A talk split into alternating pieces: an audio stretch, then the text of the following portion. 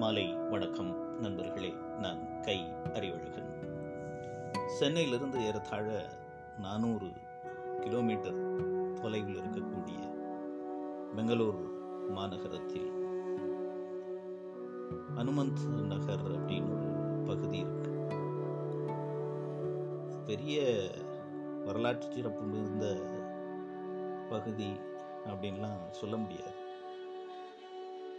ஆனால் அந்த பகுதிக்கு இந்தியாவினுடைய கலை உலகத்தோடு ஒரு நெருக்கமான தொடர்பு இருக்கிறது.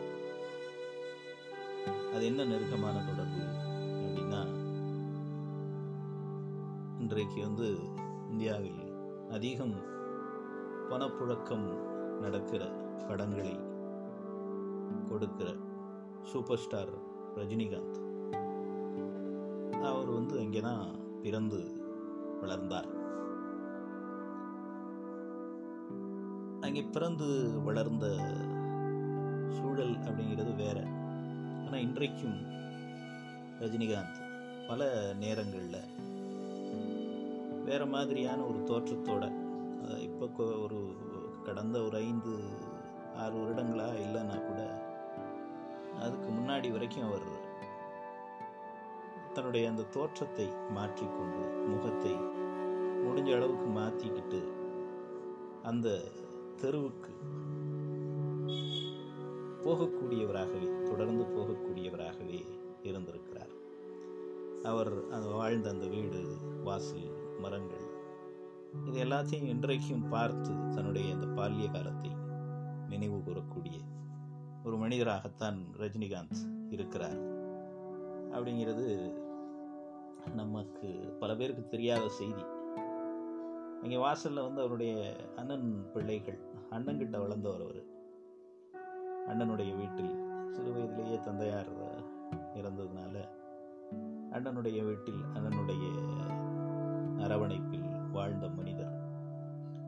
அதனால் அந்த அண்ணனும் அவருடைய அண்ணியோ அவருடைய குழந்தைகளோ வெளியில் வீட்டுக்கு வெளியில் இருந்தால் அவர்களை பார்த்து மகிழ்ச்சி அடைந்து அப்படியே போகக்கூடியவர் நேரடியாக அவர் செல்லக்கூடிய அந்த வாய்ப்புங்கிறது அது வேற.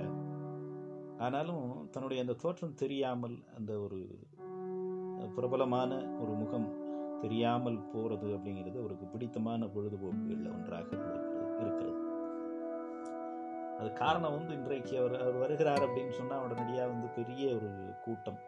அவரை சுற்றி பெரிய கூட்டம்.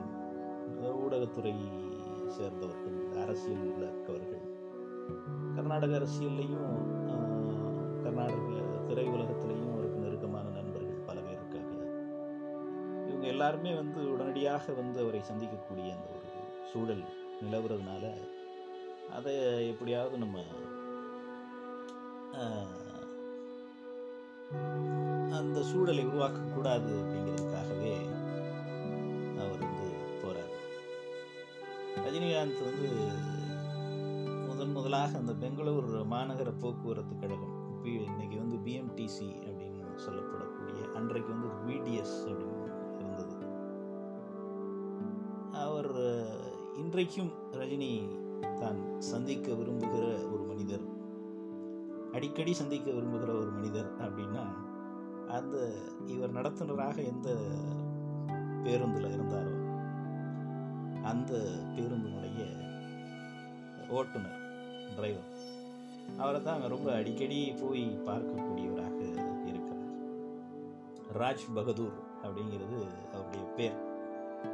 இன்னைக்கு வந்து அவருடைய உயரம் வேறு.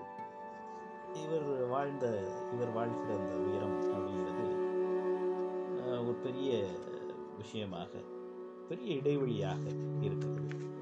ஆனால் கூட இன்றைக்கும் தொடர்ந்து இந்த அதே நெருக்கத்தோடு ராஜ் பகவதூரை வந்து போடா வாடா அப்படின்னு கூப்பிடக்கூடிய ஒரு மனிதராக ராஜ் பகதூர் இருக்கிறார். அப்படிங்கிறார். ஆயிரத்தி தொள்ளாயிரத்தி அறுபத்தி ஒம்போதில் ராஜ் பகதூர் வந்து பெங்களூர் மாநகர பேருந்தில் ஓட்டுநராக வேலைக்கு சேர்றாரு. அவரோட கண்டக்டராக வேலைக்கு சேர்றவர் தான் இவர் சிவாஜிராவ் கேக்வாட். அப்போது ஸ்ரீநகர்லேருந்து மெஜஸ்டிக் அப்படிங்கிற ஒரு பகுதிக்கு பத்து பத்து ஏ இந்த ரூட்டில் தான் ரெண்டு பேருக்குமே வந்து வேலை. காலையில் ஷிஃப்ட்டு ரொம்ப அதிகாலை ஐந்து மணிக்கு ஷிஃப்ட் ஆரம்பிச்சிடும் அதனால் ரெண்டு பேரும் காஃபி டிஃபன் எல்லாம் புகை எல்லாமே இந்த நான் ஒரு நாலு டிப்போ க டிரைவர்கள் ஓட்டுநர்கள் இவங்கெல்லாம் வந்து கலை மீது ஆர்வம் கொண்டவர்களாக இருந்திருக்கிறார்கள். காலை முதல் மாலை வரைக்கும் அந்த பேருந்தில் டிக்கெட் டிக்கெட்னு குரல் கொடுக்கக்கூடிய ரஜினியாக இருந்தவர். அப்போதே அந்த கலை மீது ஆர்வம் கொண்டவராக இருந்திருக்கார். சாயங்காலம் ஆயிடுச்சு அப்படின்னா உடனடியாக புராண நாடகங்களில். குறிப்பாக வந்து இந்த குருக்ஷேத்திரம் அப்படின்னு சொல்லக்கூடிய மகாபாரதத்தினுடைய காட்சிகளை நாடகம் ஆக நடிக்கக்கூடிய குழுக்களில் எப்பொழுதுமே தொடர்ந்து நாடக பாத்திரங்களில் நடித்து வந்திருக்கிறார் ரஜினி. கர்ணன் துரியோதனன் எச்சமநாயகா அப்படிங்கிற பாத்திரங்கள் தான் அவருக்கு கொடுக்கப்பட்டிருந்த பாத்திரங்கள். ஆனால் அந்த பாத்திரங்களையெல்லாம் தன்னுடைய அந்த ஒரு ஒரு நடைக்கு அவருடைய கலை திறன் காரணமாக அவருடைய ஸ்டைலுக்கு கொஞ்சம் மாற்றிடுவார் அந்த பாத்திரங்களுக்கே இருக்கக்கூடிய அந்த ஒரு முத்திரையை வந்து தன்னுடைய முத்திரையை ஏற்றி அதை கொஞ்சம் அந்த தன்னுடைய சாயலில் மாற்றக்கூடிய ஒரு கலைஞராகவே அப்பவும் இருந்திருக்காரு. அவருடைய அந்த ஸ்டைலுக்காகவே அவர் அந்த மாற்றி அமைக்கக்கூடிய அந்த பாத்திரங்கள் அந்த ஸ்டைலுக்காகவே ரசிகர்கள் அவரை ஆரவரித்து கொண்டாடிய காலமாகத்தான் அந்த காலம் இருந்திருக்கிறது அவர் நடத்துனராக இருந்த காலகட்டத்திலேயே அப்போது அவங்க வந்து அந்த மாதிரி கலை மீது ஆர்வம் உள்ளவராக இருந்திருக்கார் இப்போ அந்த ரா பகவதூருக்கு வந்து இவருடைய அந்த நடிப்பு திறன் மேலே கலைத்திறன் மேலே ஒரு பெரிய காதல். இவரை இவரை வந்து எப்படியாவது ஒரு நல்ல கலைஞனாக மாற்றிடணும் அப்படிங்கிற ஒரு எண்ணம். அந்த எண்ணத்தை வந்து அவர் ரஜினிகிட்டையும் சொல்லியிருக்காரு. அதெல்லாம் சரிதான் நீங்கள் சொல்கிறது ஆனால் காசு வேணுமே. வயிற்று குழப்புக்கு என்ன பண்ணுறது அஞ்சு காசு இல்லாமல் எப்படி போய் நம்ம கலை திறனை காட்டுறது? இருக்கிற வேலையும் விட்டுட்டு போக சொல்கிறீங்களா அப்படின்னு பகதூர்கிட்ட அவர் கேட்டிருக்காரு. அப்போ பகதூர் வந்து நீ கொஞ்ச நாள் அங்கே இரு. அப்புறம் திரும்ப வா. வேலை பாரு. வாய்ப்பு தேடுற வேலைகளில் ஈடுபடு. உனக்கு வேண்டிய செலவு என்னவோ அதை நான் பார்த்துக்கிறேன். எனக்கு ஏதோ கொஞ்சம் சுயமாக வீட்டில் இருந்து கொஞ்சம் வருமானம் இருக்குது எனக்குன்னு ஒரு பால் டைரி சின்ன பால் பண்ணை ஒன்று இருக்குது அதுலேருந்து கொஞ்சம் வருமானம் வருது. அதனால் எனக்கு இந்த டிரைவர் வேலை தான் வந்து பெரிய நம்பிக்கை அப்படின்னு இல்லை. நீ போய் முயற்சி செய் அப்படின்னு ராஜ் பகதூர் தான் ராவ் பகதூர் தான் முதன் முதலாக ரஜினியை நீ சென்னைக்கு போ அப்படின்னு சொல்லி அனுப்பியவர். அப்படி தான் அவர் வந்து இந்த ஃபிலிம் இன்ஸ்டியூட்டில் சேர்ந்து இந்த ஃபிலிம் இன்ஸ்டியூட்டில் சேர்றதுக்கும் வந்து மூணு புகைப்படங்கள் முதன் முதலாக இந்த விண்ணப்பம் போடுறதுக்காக மூணு புகைப்படங்கள் தேவைப்படும். அதுக்கு வந்து பன்னெண்டு ரூபா அன்னைக்கு. அந்த பன்னெண்டு ரூபாவோட ரஜினியினுடைய கையில் இல்லை. சிவாஜிராவ் கைக்வாட்டினுடைய கையில் இல்லை. பகதூர் வந்து அந்த நேரத்தில் ஐம்பது ரூபாயை கையில் கொடுத்து போய் உடனடியாக விண்ணப்பி அப்படின்னு சொல்லி போட்டார். நேர்முக தேர்வு முடிஞ்சு அதுக்கப்புறமா நீங்கள் தேர்ந்தெடுக்கப்பட்டிருக்கிறீர்கள் அப்படின்னு ஒரு செய்தி வந்தது. வந்தவுடனே பெரிய மகிழ்ச்சி. அதே மாதிரி அவர் சென்னையில் இருந்த காலங்கள்ல எல்லாம் தொடர்ந்து இரநூறு ரூபாய். இரநூறுபாய்ங்கிறது அன்றைக்கு வந்து ஒரு மனிதன் வாழ்வதற்கு தேவையானதாக இருந்திருக்கு. தொடர்ந்து அனுப்பி கொண்டிருந்தவர் ராஜ் பகதூர். அதே மாதிரி அந்த நம்பிக்கை நீ வந்து ஒரு நடிகனாகலாம் நீ ஒரு கலைஞனாக இருக்க வேண்டியவன் அப்படிங்கிற அந்த நம்பிக்கையை வந்து தொடர்ந்து அவருக்கு கொடுத்தவர்.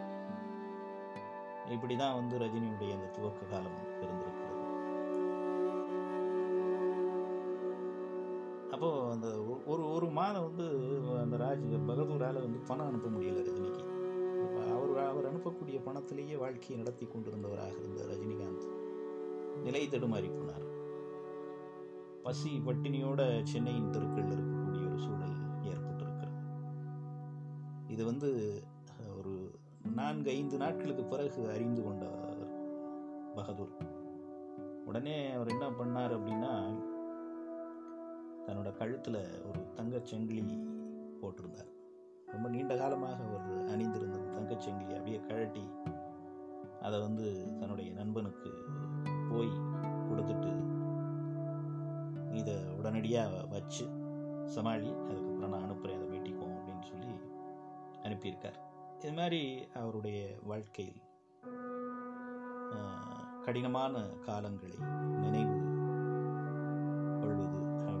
இன்றைக்கும் அதையெல்லாம் மறக்கக்கூடிய மறக்காத ஒரு மனிதராக அவர்களை எல்லாம் தேடிச் சென்று அவர்களை எல்லாம் தொடர்ந்து கவனித்துக் கொள்கிற அவர்களுடைய குடும்பங்களை கவனித்துக் கொள்கிற ஒரு மனிதராக ரஜினிகாந்த் இருக்கிறார். அப்படிங்கிறது அவருடைய முரண்கள் அவருடைய அரசியல் வெளிப்பாடுகள் அவருடைய சமூக அறிவு இதையெல்லாம் தாண்டி அதில் எல்லாம் நமக்கு நிறைய முரண்பாடுகள் உண்டு. இதையெல்லாம் தாண்டி அப்படி வாழக்கூடிய ஒரு எளிமையான மனிதராக ரஜினிகாந்த் இருக்கிறார் அப்படிங்கிறது செய்தி.